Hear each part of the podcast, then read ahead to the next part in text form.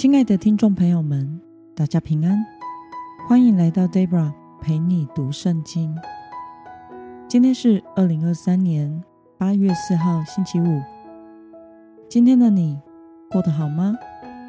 祝福您有个美好的一天。今天我所要分享的是我读经与灵修的心得。我所使用的灵修材料是每日活水。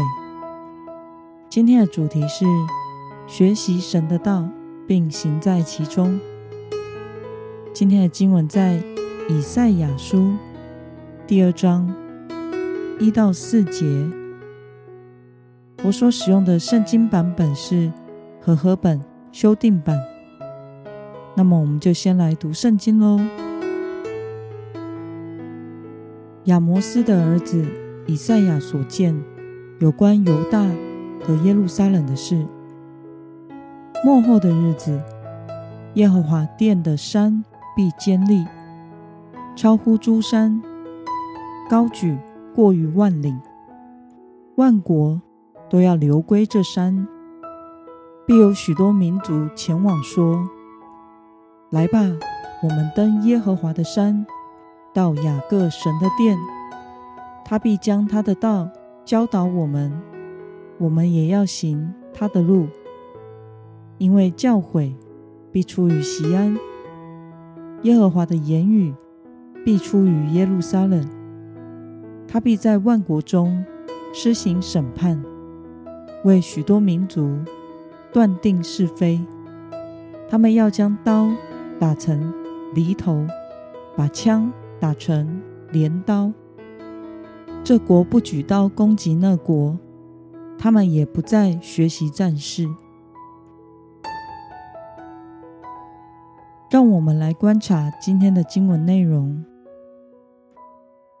在幕后的日子，万民都要前往耶和华的山，到雅各神的殿敬拜。神必教导他们。在那时，刀和枪都将从世界上消失。这世上。将不再有战争。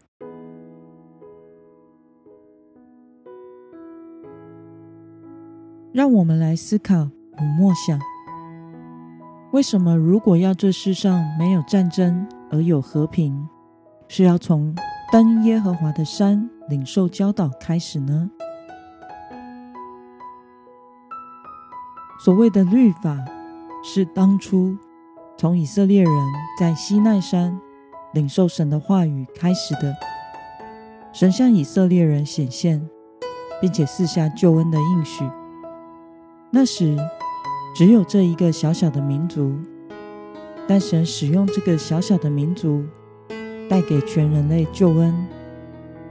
耶稣基督就是降生在这个民族。主耶稣说，他来不是要废掉律法，而是要成全律法。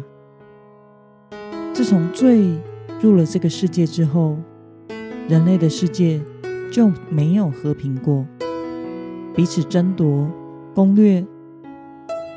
但当各民族的人都来登耶和华的山，也就是领受神话语的教导，那时候救恩就不只限于以色列这个民族与国家，而是进入神国这个新的层次。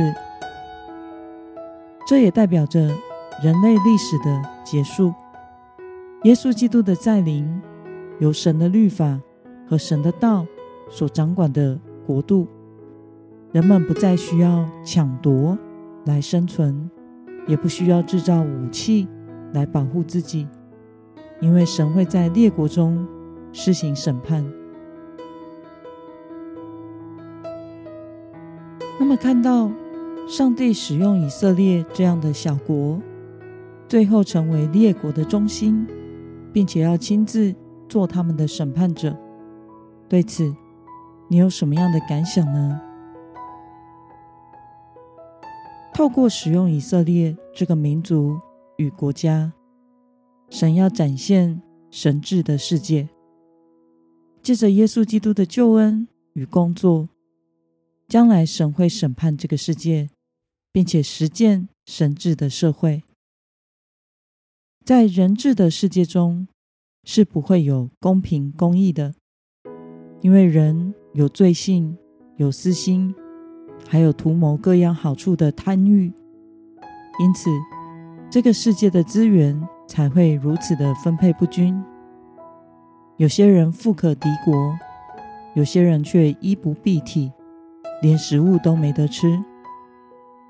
当人与人之间资源分配不均时，就会打架；而当国与国之间资源分配不均时，就会打仗。